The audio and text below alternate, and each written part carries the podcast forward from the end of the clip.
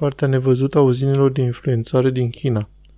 Este de necrezut, dar acestea sunt animatori care transmit în direct din China încercând să pară fericiți, într-unul din cele mai deprimante cădiri de birouri pe care le-ați fi putut vedea vreodată. Oare de ce lucrează aceste fete în aceste condiții ore întregi? Sunt acestea forțate să facă acest lucru? Aceasta este partea nevăzută a uzinelor de influențare din China.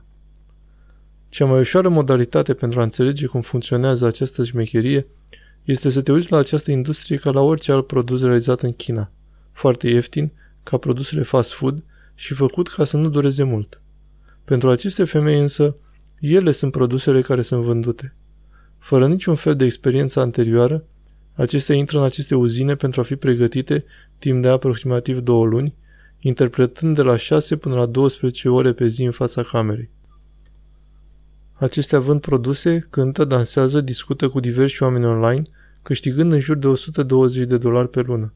Imaginați-vă cum este să ai o întreagă clădire împărțită în cubulețe peste cubulețe și zeci de femei fotogenice care sunt online și care par că și-au găsit pasiunea vieții.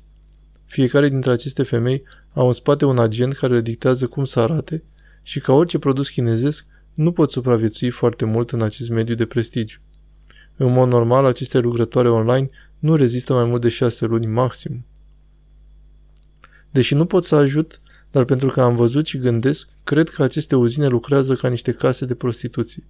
Iar aici este punctul în care aceste uzine devin și mai dubioase, deoarece fiecare dintre femei trebuie să supraliciteze pentru a face pe plac clientului și pentru a câștiga un bacșiș și astfel sunt forțate să distreze audiența care plătește mai mult, compusă din bărbații cei mai zombi.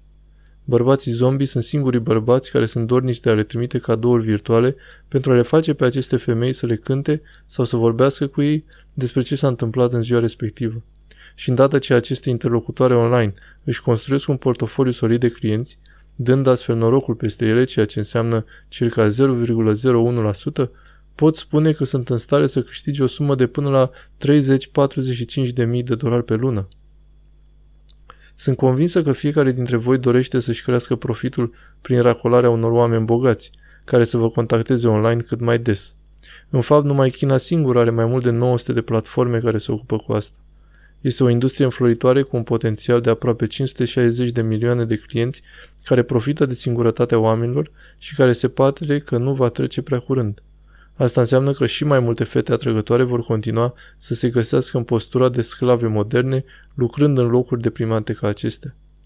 Mă simt cu atât mai prost în legătură cu aceste femei blocate în această industrie toxică, cu cât în acest video nu este vorba numai de China, este vorba despre fiecare dintre noi, pentru că ar trebui să realizăm că într-o lume în care suntem mai conectați ca niciodată, suntem din ce în ce mai singuri.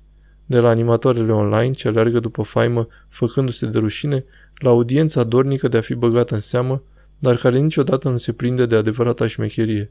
Pentru că, într-un final, nici nu contează de unde vii, ci doar meriți să fii tratat în același mod.